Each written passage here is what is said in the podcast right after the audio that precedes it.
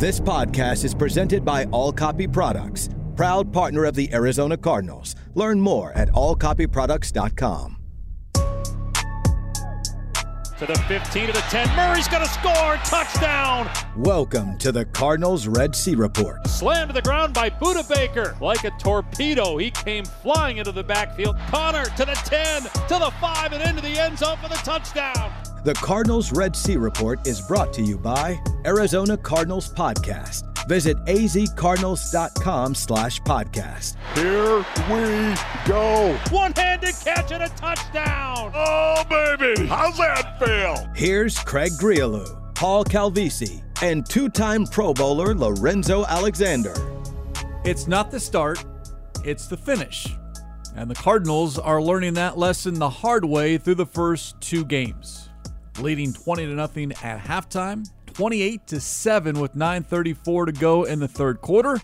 And here we are, 48 hours later, talking about a 31-28 loss to the New York Giants. And yes, the Cardinals are 0 and 2.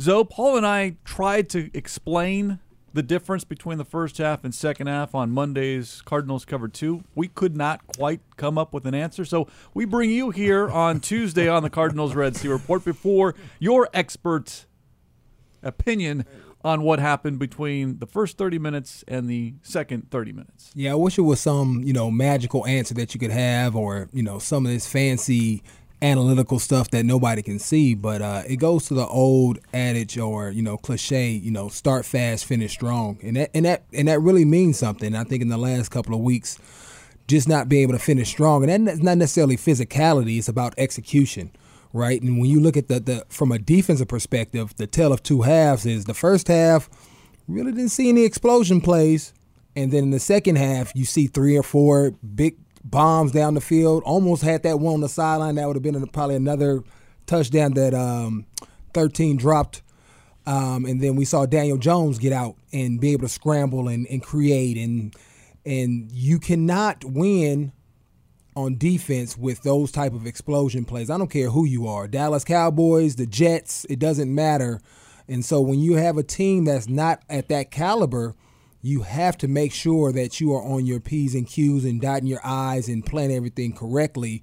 And this wasn't a surprise to me because uh, when I went back and watched the Washington film, we saw some of their receivers running free. Sam Howell just didn't see him, didn't couldn't get in the ball. And this week, Daniel Jones was able to take advantage of it, of some of the miscommunications. Some of it looked like alignment errors. And when you're, you know, fighting, you know, and scratching, you cannot have those mental mistakes that put you out of position of not being able to make a play. And, and ultimately, that's what led to the demise and obviously the offense not being able to be consistently scoring and keeping up with that and being able to keep that lead. And week one, you had six sacks and about 600 pressures on Sam Howell, right? So you got to the yes. quarterback quite a bit. And whereas in this one, especially in the second half, at least to me, watching it, you were so depleted on the defensive line Jonathan Ledbetter, Kevin Strong, right. right. Those guys got gas, especially in the fourth quarter, played way too many snaps, at least more than was forecast. Jonathan Gannon talked about that.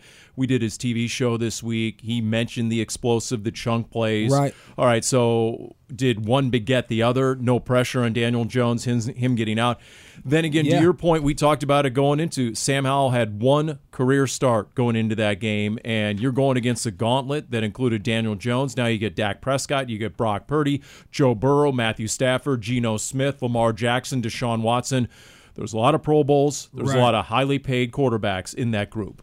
Yeah, and I mean, I, I think part of uh, the issue was a lot of the, the stuff was off of play action. I mean, you're not gonna get a lot of play, uh, a lot of pressure off of play action. Um, you know, first down, they come out of halftime and take a shot. I mean, you're not thinking that, you know, as a defense necessarily. You're thinking about, okay, I'm about to play this run, and so, uh, and I think on that, just re kind of rewinding in my mind.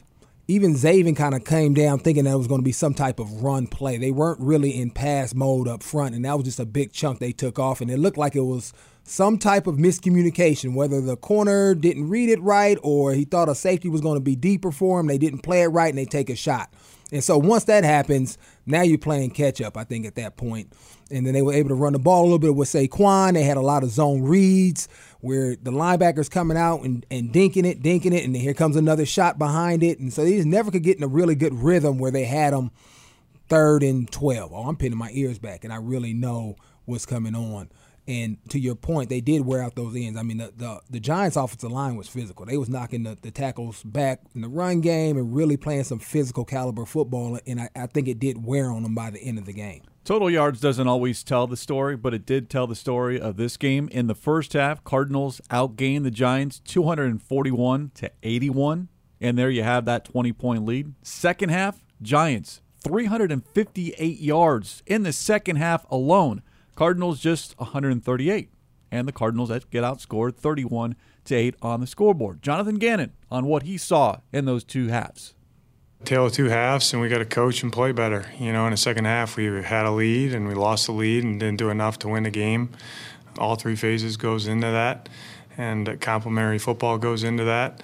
And um, our guys know what we got to get done and improve at quickly if we think we're going to close out leads and, and get some wins here even how that third quarter started, Paul, the long pl- pass play to Hyatt and the touchdown, the Cardinals responded on offense.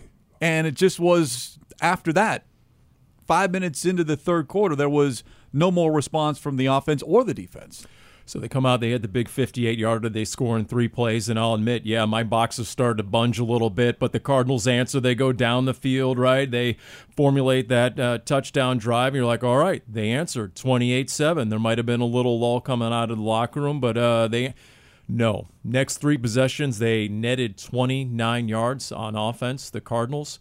I firmly think the Giants, not only did they probably just get screamed at by Daboll at halftime, but I think midway through the third quarter at 28 7, they realized, oh my goodness, we're 0 1. We're looking at 0 2, and we've got a Thursday night game at San Francisco. We're looking at 0 3 if we don't pick it up right now. So, whereas the Cardinals' intensity may have waned maybe in the second half, I just think the Giants ratcheted up the urgency that much more and then combined with everything that Zoe just explained, the X's and O's, and you're right. The analytics say that almost all those chunk plays came on play action. Right. Really effective. Cardinals did not have an answer for that. Right, and, it, and it's really hard to get um, pressure off of that. And I would say the Cardinals' offense, I mean, they came out physical. James Conner in the second half, when they pounded that ball all the way down, it was a physical series. And then they got away from that a little bit with some negative plays, some pre snap penalties things that put them behind the sticks where they had opportunities to maybe convert on a third and five and six, and it ended up being third and 15, third and 16. And again, when you're when you're just trying to figure out who you are, maybe you're not as talented as you would like to be, you cannot beat yourself in this league because it's already hard enough to win. Cardinals played behind the sticks a lot in that second half. In fact, of the 10 third down opportunities the Cardinals had in that game, five of them, so were third and 10 or more. And that's yeah. been an issue the past two weeks. This Cardinals team is 1 of 11 on third and 10 or more.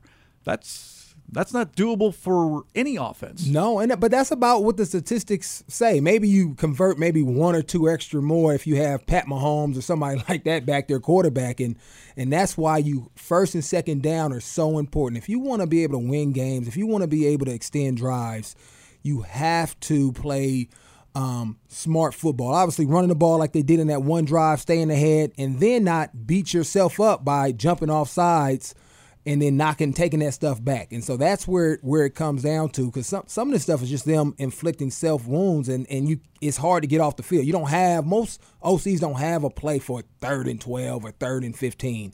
Yeah, you gonna be, it's gonna be draw screen.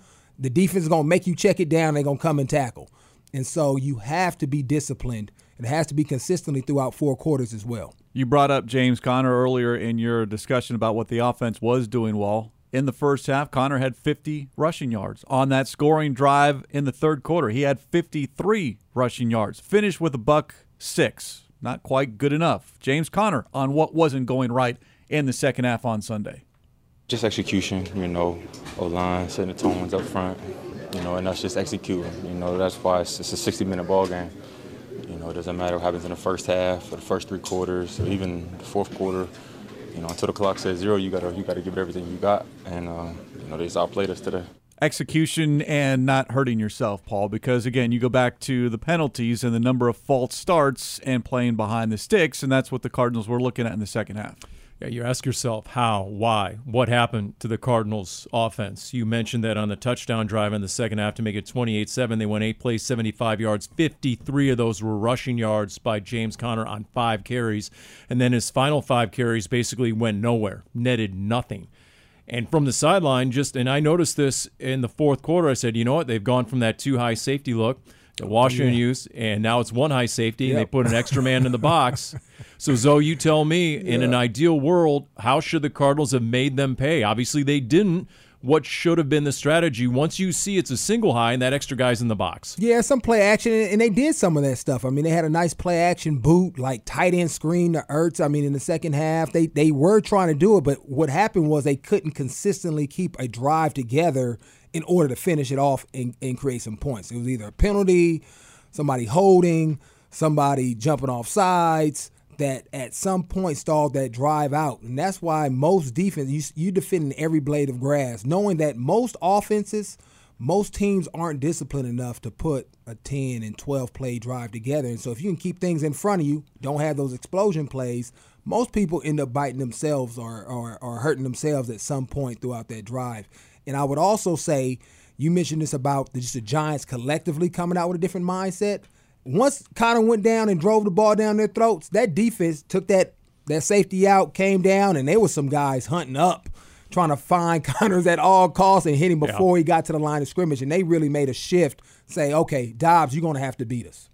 And he was not able to do it for the second straight week. Again, the Cardinals go into that fourth quarter with a lead and cough up that lead for the second straight week. You bring up Joshua Dobbs, 228 yards through the air, 21 of 31, pretty good. But again, on the wrong end of that outcome, here is the Cardinals starting quarterback. Every loss stinks, quite frankly. Obviously, you know, when you're up and you feel like you have the game in control and they come back, um, that's tough. But no matter how you cut it, like a loss, loss stinks. You put in, we put in a lot of time, effort throughout the week and our preparation um, getting ready for Sundays, mental, physical, everything, right? And so when you come out, you know, you play well, but you feel like you should have won, and you don't win, you know, it, it never feels good. Go back to how I started this show, Zoe, and that's again not finishing. The Cardinals in the fourth quarter now of two games outscored 27 to nothing. Now, whether that is talent, the other team, mistakes, that's just not winning football, to borrow a phrase from Jonathan Gannon. Right. Yeah. I mean, it it's hard to win this league, and so again, it comes back to discipline, um, execution, real simple terms. Right. There's no magical thing that they're going to go in and do this week. Just all about every man being disciplined, locking in, and doing your job every single play. If you just do that, the bare minimum, and this is why people always look up and say, "Man, how does a guy like Dennis Gardeck play for so long?" And he's undrafted. He does his job and plays hard every single play. If you could if you could put that in a bottle, right, and give that to everybody and have them drink that Dennis Gardeck juice, right, you would win a ton of football games. And that and that's why coaches harp so much on culture, discipline, accountability because they understand that is the key that opens up the door to a lot of wins, right? And then talent supercharges that and takes you to another level and makes you a perennial playoff team and hope a Super Bowl hopeful. But at the foundation, you have to be accountable. You have to be disciplined. You have to execute under pressure. And you have to play this game hard. And you have to do it for four quarters, regardless of what the scoreboard looks like. In fact, after the game, I asked Jonathan Gannon post-game radio interview, was there a lesson learned for the rookies, the young guys? And then after the game, you you heard Kyzir White, you heard Jalen Thompson, Victor Dimukeje all say one way or the other, either we took our foot off the gas or there was a letdown. Look, just because you're close on the scoreboard does not mean you're close to being a winning team in the win loss standings. Houston Texans played a ton of close games, one score games last year. They won one and lost like 10 of them. So you got to figure out the way to win the close games. That's life in the NFL. Cardinals 0 2, two losses by a combined seven points as they are now staring at the Dallas Cowboys coming up on Sunday. We'll get into the Dallas matchup a little bit later on, but first things first, the defense not only on the field a lot, but losing players left and right. We'll get into that next here on the Arizona Cardinals Radio Network.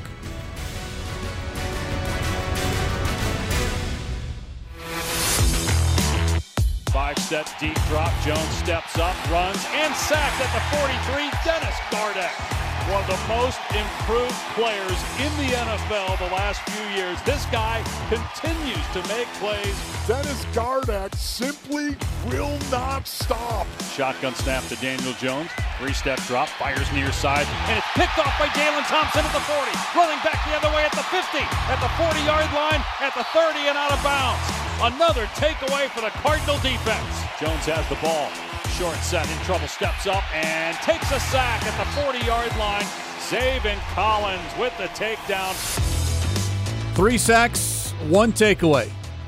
Cardinals defense did that mainly in the first half, though. There was that Kyzir White sack in the third quarter that was kind of overshadowed by the Dante Stills unnecessary roughness call on that play, on that drive. So, yeah, Cardinals defense did enough, just did not get that extra stop, another stop in the second half. And the Cardinals lose to the Giants on Sunday 31 28. So we continue here on the Cardinals Red Sea Report, presented by SeatGeek, your ticket to great seats. Craig Grialou, Lorenzo Alexander, and Paul Calvisi putting the spotlight, Zoe, on the defense and what we've seen through two games. Cardinals plus two in the turnover margin, yet 0 2 on the scoreboard, but the defense is doing just enough and continues to play with some physicality Right. that certainly was not always there in years past. Yeah, and I like it. I like the front seven. I like um, uh, Kyzir White up front, uh, the way he's been running around, hitting cats. I thought the DBs played really physical in that first game.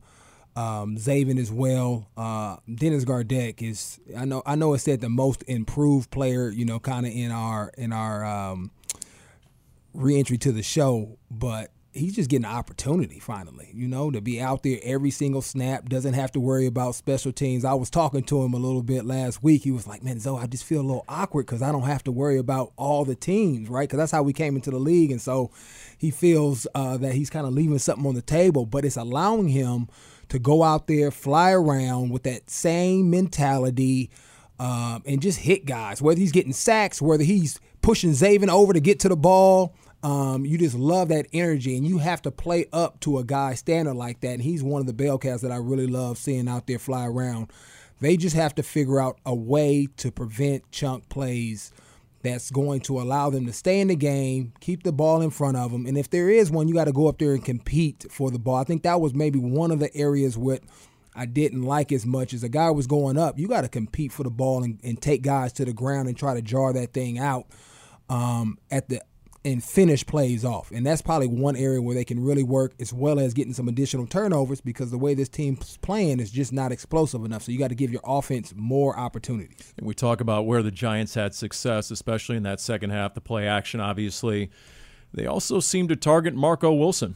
Yeah. They didn't hesitate to go after number 20. And so I, I wonder now, especially Jalen Thompson is your best nickel guy, but you don't have Budda Baker for the next four weeks. How does that shuffle in? Does maybe Antonio Hamilton come into the nickel? Maybe Antonio Hamilton sees a little bit of time outside.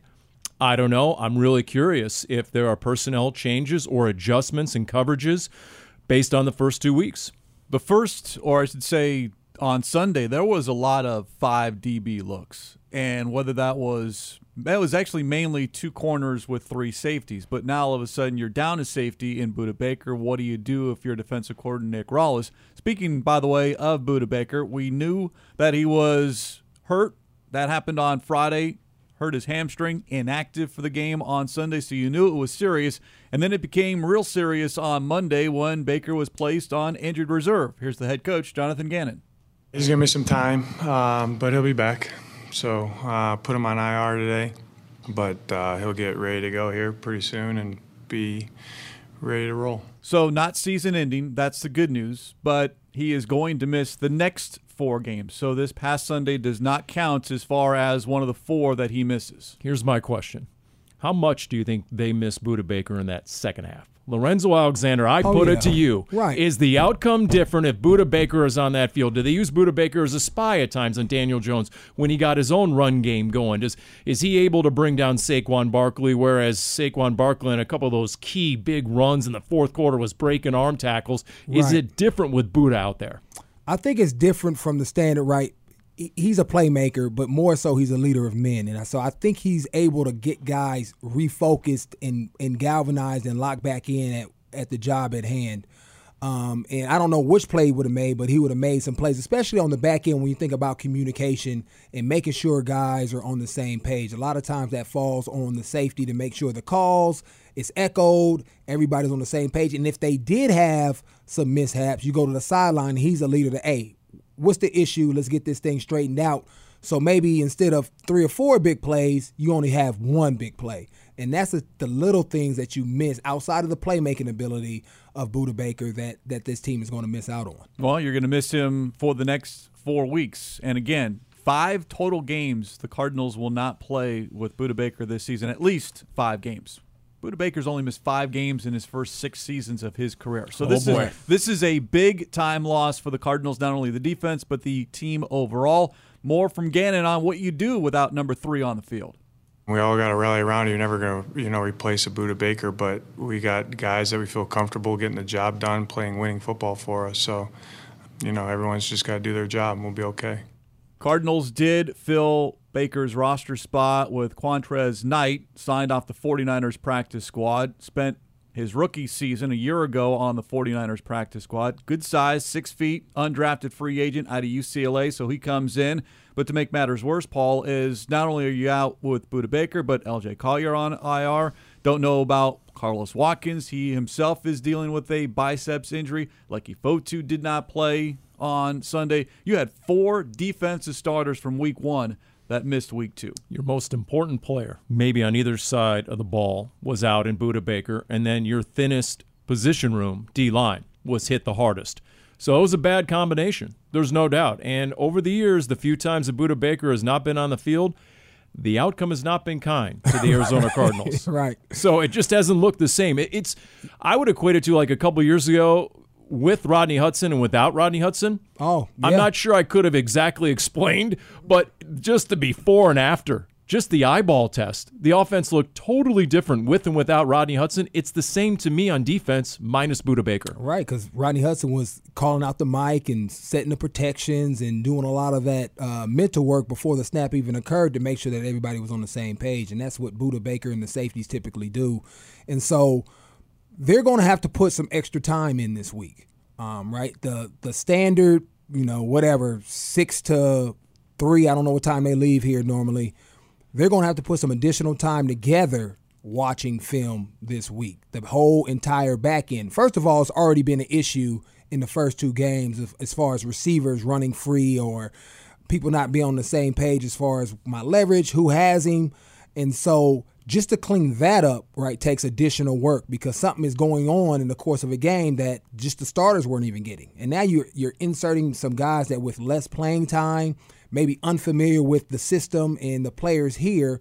And so you need to, to meet, come in early, stay a little bit later, stay on the field, get a couple of practice squad guys. These are the routes they like to run. This is the check I'm to give you. I'm to give you this look, right? This is what Hall of Fame caliber players do when you want to be great. And so these guys need to be able to do this stuff too when you're coming in you have to put in the additional work in order to give yourself a chance to win, especially when it's been a problem. So these guys need to be putting in the extra work, watching film together, and then on the field and communicating, over communicating, because that's that's typically what gets you beat. Oh, I thought you were. Oh, I thought. Oh, well, talk right?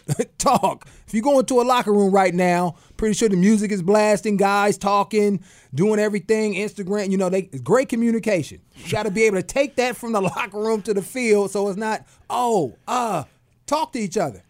Does this put more pressure on the outside linebackers, as Zaven Collins and Dennis Gardeck, to be able to affect the quarterback to help the back end? Because we yeah. already uh, the defensive line is already decimated, but someone on that front seven has got to be able to get home.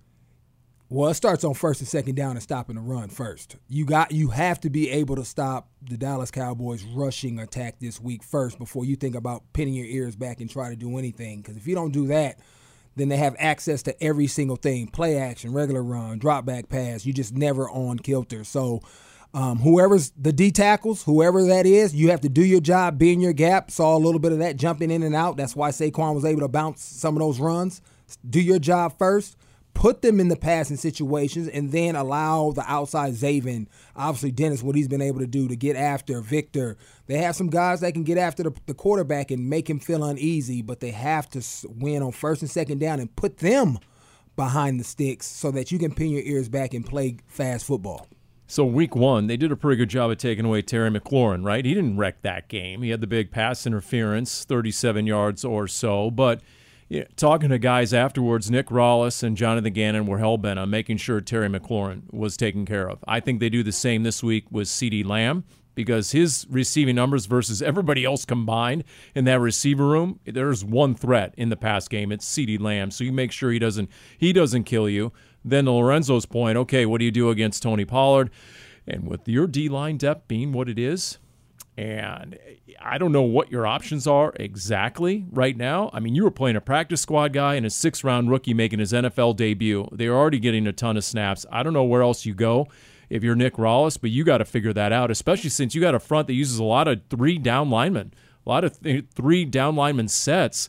And so that whole rotation was definitely compromised in the second half. Easier said than done. Looking at that Cowboy, excuse me, that Cowboys offense, they rely basically on two individuals not named Dak Prescott. You brought them both up, CeeDee Lamb and Tony Pollard. That is a one-two punch, and they've been basically got nothing out of anyone. They're not even asking yeah. Dak to do a whole heck of a lot. He's got – two touchdowns and no interceptions. Michael Gallup has two catches in two games. He's been a complete non-factor. Michael right. Gallup, who you would think, I mean, there there's an effective, proven NFL right. receiver. Yeah, I mean Dallas's best offense has been their defense at the end of the That's their best offensive player right yeah. now. With the giving short fields and the way they just dominate and creating turnovers.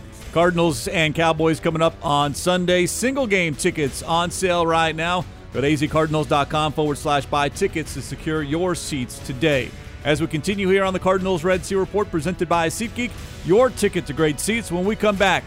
The running game. James Conner is specifically how successful he was, at least for a half, on Sunday. This is the Arizona Cardinals Radio Network. Conner off the left side, got a crease 30, 35 40.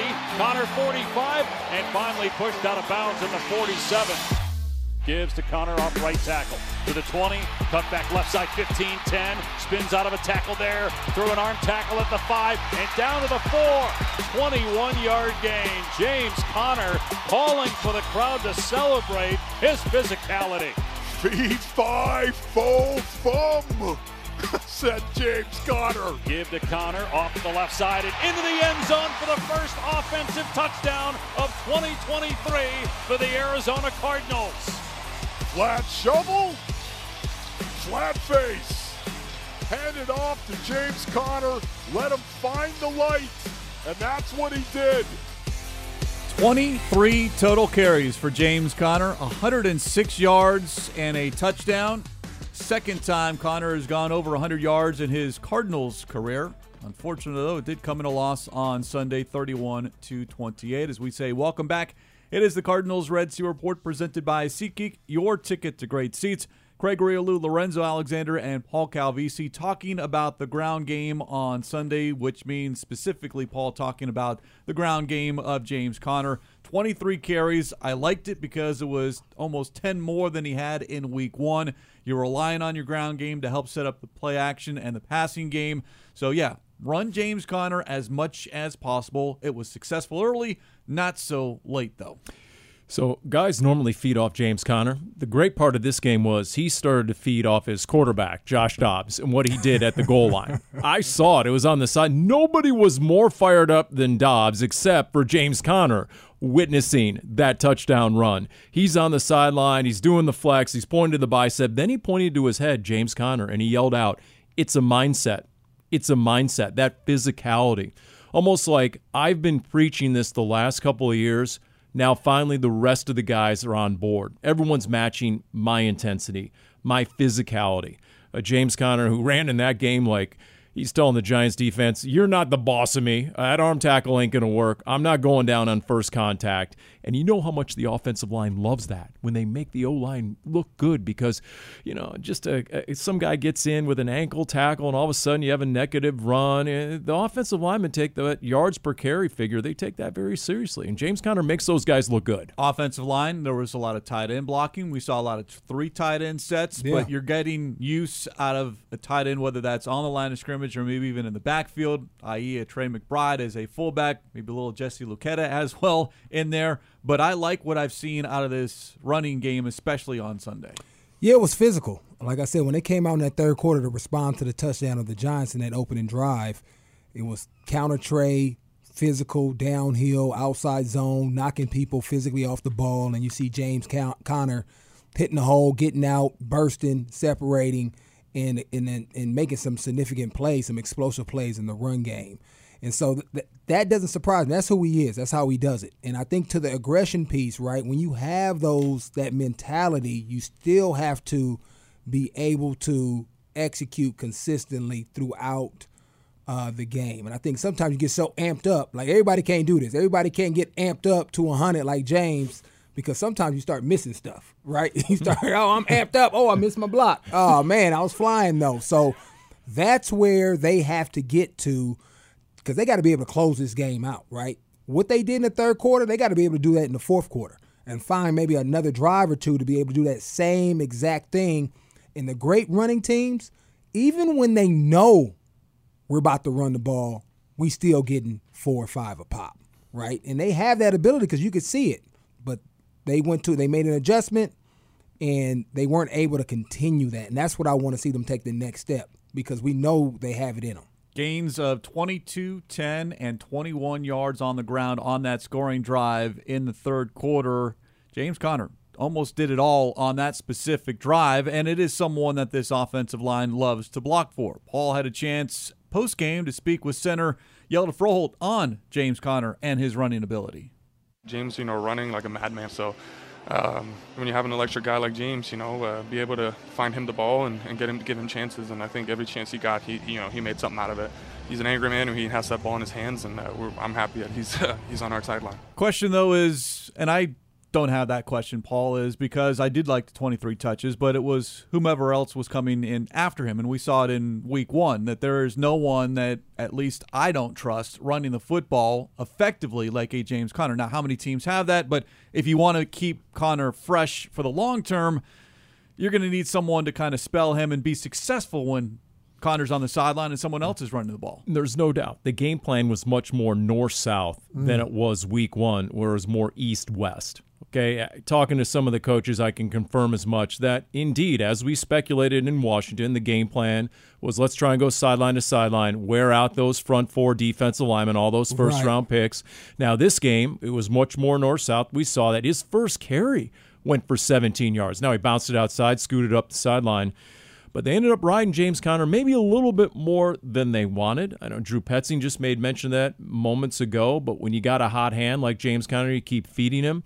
It would be nice, though, because so far we've seen a significant drop off. There's James Conner, the running back position, and everyone else. It would be nice to have that secondary guy for a one two punch in the backfield. Keaontay Ingram, Emari Demercado, who is going to be that guy in the room. But yeah, it was a good day for James Conner, but it comes comes in a loss. So Conner post game, not ready to be too happy. It's hard to say I'm happy right now. You know, I'm really sick to my stomach. I'm hurt. I'm um, not discouraged, but I'm hurt for sure. Um, you know, we in this thing together, so uh, you know, offense put a couple more points up than we did last week. Uh, still wasn't enough. You know, uh, didn't complete the mission. And that's what you like to hear, Zoe, from a right. not only a player but a star player on your team. That yeah, individual stats are nice, but winning is even better because then you can enjoy how well you played. Right, because even as well as he played, he knows in his mind there's there will still meat on that bone uh, between him and his offensive line as far as being able to close that game out. Those are type of games. Hey man, we up, man. Give me the rock, right? So we can run this clock out, grind them like we did in that first drive of the third quarter, and we, if we can maintain that then we know we can win. And so knowing James, knowing how hard he plays, knowing how much he loves this game, right? He's never going to be satisfied no matter what he does, especially when it's in a loss. Uh, look, we can all be Tuesday morning quarterbacks, But what the Giants did to the Cardinals in that second half, especially the fourth quarter with the play action, using Saquon Barkley so effectively for the chunk throws downfield, do you think in hindsight the Cardinals could have done more of that, especially after the Giants brought that safety down into Right. the box? I, I think they could have potentially, but they still were in position to win the game. They had too many mental mistakes, especially the pre-snap jumping off sides that were in critical third downs. I, I, I think they went. I don't know if they converted a third down in the second, maybe one or two. They had an opportunity to convert a couple of more that would extended some drives. Maybe it leads to a field goal or two, but you can't beat yourself. So I don't. I'm not going to question the play calling because they were in position. It was a lack of execution or a lack of discipline as far as staying on sides, not putting your team third and 15, third and 16. You're not you're not going to convert too many of those type of plays. Just, just one of four on third down Yeah. in the second half versus three of six in the, or I should say in the second half versus three of six in the first half. But going back to the execution and maybe how much is still completely not on the plates of Josh Dobbs, still kind of brand new to town, to the offense, Right.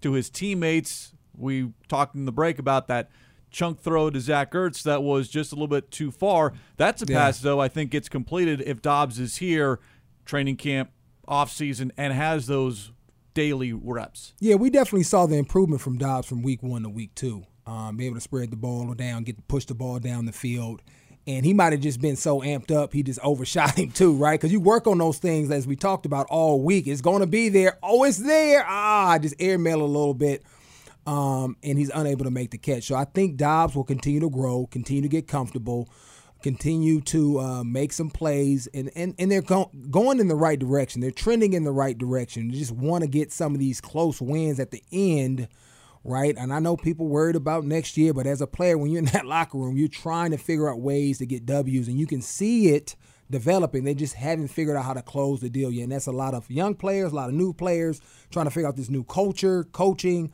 All of that is is is headed in the right place. Now they're gonna have to figure it out though, because we got these Dallas Cowboys coming in here that are that are humming right now, and it's gonna be really interesting from an offensive perspective.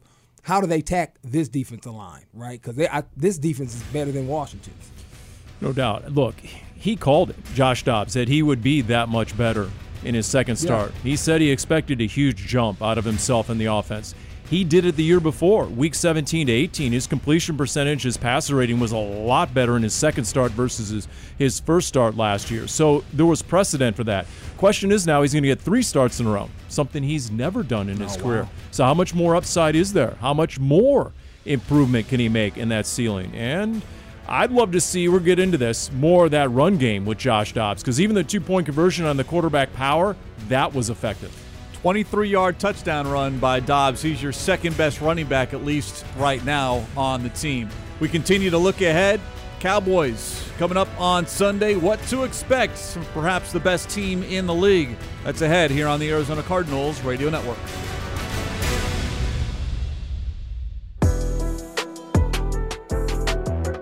Prescott in the gun. Back is on his left. Snap goes back.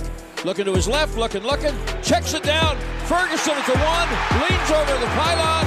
Touchdown. First and goal at the one. Straight I formation. Play fake. Looking right. Left. Throws it in the end zone. Caught. This is the first professional catch and touchdown for Luke Schoonmaker. Two touchdown passes against the Jets, the first two touchdown passes of the season for Cowboys quarterback Dak Prescott. As we continue here on the Cardinals Red Sea Report presented by SeatGeek, your ticket to great seats. Brad Sham on the Cowboys Radio Network as the Cowboys on Sunday grounded the Jets 30 to 10. Cowboys 2 0. They have outscored their first two opponents by the score of 70 to 10. Of course, they blanked the Giants week one 40 to nothing. But yeah, Dak Prescott, Tony Pollard, CeeDee Lamb. I, though, though, want to talk about perhaps the best defensive player in the game in Micah Parsons, who single handedly has wrecked two teams in two weeks. Yeah, I don't even know what to say about him. I mean, he's I mean he's another version of Aaron Donald. I mean, you know, they call him a linebacker, but he's a defensive end. He'll line up at inside, outside. He plays hard. Plays the run. Um, he's just so dynamic and athletic, big, fast, physical. It's not it, it, it, I mean, he is what he is. He's he's everything that he's made up to be. And the great thing, well, not for us this week, the great thing for him is is that he's also playing with a lot of great talent around him. So it's hard to just focus on him the whole game, right? And he moved. They move him around. They try to find the fish, which is typically the weakest offensive lineman, and they'll put him over there, left side, right side. Obviously, you got DeMarcus Lawrence on the other side. Then you have two shutdown corners, and so it's hard to get the ball out of your hands as quick as you want to. Um, and so he's in a great situation right now, and uh, obviously that defensive collectively the way they're playing, um, it's going to be a tall task uh, this week for this Arizona Cardinals offense. That's a great point about that Dallas depth. Uh, it's one of the reasons Carlos Watkins wanted to come to the Cardinals because he was buried in that depth chart. They are really loaded along that defensive front. Gotta love the confidence of Micah Parsons after that opening jack stomping 40 to nothing to the Giants. He went and told the media, I think we made the statement which I've been trying to make, quote, were the best defense in the National Football League. He said that throughout the month of August. And then after this last game against the uh, Jets, where he had two sacks, four quarterback hits, he had four tackles, a forced fumble, a fumble recovery. The question from the NFL Network on the field after the game when did you know, Micah, you were going to take over this game? And he stared at the reporter and he said, Monday. so he's like a modern day LT. you watch the highlights; he is that dominant. Yeah. I mean, he, he. I mean, I watch him. I'm scared for offensive linemen just watching him on film. Right. You almost want to run at a guy like that, double team him, and just try to pound him and run at him. You don't want to run away from him because he can. He has the speed to track it down. Um, but you're gonna have to chip him a lot. Uh, obviously, double team him and just try to wear him out. And this is why the run game is so important this week because you have to be able to have play action pass. If the Cardinals line up and try to go scat protection because they have to because it's third and 15 and everybody in the building knows that it's, it's they're passing the ball it is going to be the longest day ever. I mean, and I'm all serious. That's how good this defensive this defense is, especially Micah Parsons. So first and second down is so significant. Getting James Conners going early, being able to play action off of that to slow this defense down a little bit and try to find some things in in the play action game. One more note on Micah Parsons. Peter King, in this week's Football Morning in America column, wrote this Micah Parsons is the closest thing I've seen to Lawrence Taylor in terms of being able to collapse the pocket with a bull rush and turnstile a tackle with unblockable speed. Wow. Yeah, Wow. it's true, and it's not like hyperbole. It's not like you just saying that and and don't really mean it because this is what you're watching today. He he is all of that, and just is, is just dynamic player. So 10 sacks as this defense, seven takeaways in two games, and they're already the first defense to lead the NFL in takeaways two consecutive years since the 1970s. So you have a lot of historically good defense and defensive players on this Dallas unit. For Cardinals quarterback Josh Dobbs, yeah, pay attention to where number 11 is lining up on the other side, but more so than that, just making sure that after a tough loss on Sunday, this team does not splinter apart. got to stick together. We got to figure out ways to continue to get better. We got to continue to dig into you know, our playbooks, dig into our preparation, finding ways to improve our bodies so that we're able to come out and get the job done next Sunday. Again, looking at this Cowboys defense, it is the number one defense in the league, ranking first in 11 different categories, and they back it up with an offense that is not as good, but is doing very, very well, especially running the football. And they are. This is a big year though for the Cowboys. I mean, every year Zoe is a big year for the Yes, Cowboys. right, but there's right. been a lot of pressure Yeah. on Mike McCarthy, and now he's taking over play calling, and people are going, "Wow, okay, this looks pretty good from an offensive standpoint." Yes, it looks pretty good given that his defense is historically great right now, right? And so I think it's always easy to call plays when you have seven turnovers. You got Micah Parsons, you got to shut down, right? And you don't have any pressure on you as of in the first two games to have to call and dial up things and execute under pressure. Not to say that they don't look better, but that just says they haven't had any adversity, real adversity on offense to really have to lean in on that. So, you know, I'm not a big Stephen A. Smith fan, but you, I, I'm just wait, just wait, right? It's just, it's only two weeks. This is a long season, right? And see if this defense can hold up, if they can be as great as they say, because they're great every year, right? But somebody's going to punch him in the mouth, and then we'll get to see how great Dak and Mike McCarthy is and, and the weapons that they have. Well, that Dallas offense had to settle for five field goals, right? Four were in the red zone in this last game. Could have been a lot worse than 30 to 10. Here's two hot takes, though, speaking of Stephen A. Number one, they let Kellen Moore go and they gave the play calling duties to Mike McCarthy because if things don't work, then guess what? Gone. He's culpable. Why did they pull Dan Quinn back, Right. especially from the Cardinals interview? Yeah. And make him an offer he couldn't refuse to stay. And then your really hot take, you need the oven mitts, is Deion Sanders is out there. And there's already speculation Jerry loves himself some Deion, and that might be a, something he could not resist as a head coach. That would be interesting. Deion Sanders and Jerry Jones working together as coach and owner as opposed to player and owner. Yep. Cardinals and Cowboys coming up on Sunday. 125 is the kickoff from State Farm Stadium. 8:30 pregame coverage begins here on the Arizona Cardinals Radio Network. Special thanks those behind the scenes: Jim Omohundro, Cody Fincher, Lauren Koval. For Lorenzo Alexander, Paul Calvisi, I'm Craig Grialou. This has been the Cardinals Red Sea Report on the Arizona Cardinals Radio Network. You've been listening to the Cardinals Red Sea Report. 15 10 5 touchdown. Zach Ertz. Budda Baker with the sack. Stripped the ball. Murray's going to score. Touchdown. Oh, baby. The Cardinals Red Sea Report is brought to you by the Arizona Cardinals mobile app. Visit azcardinals.com slash app. Touchdown. Cardinals win. This has been an exclusive presentation of the Arizona Cardinals Football Club.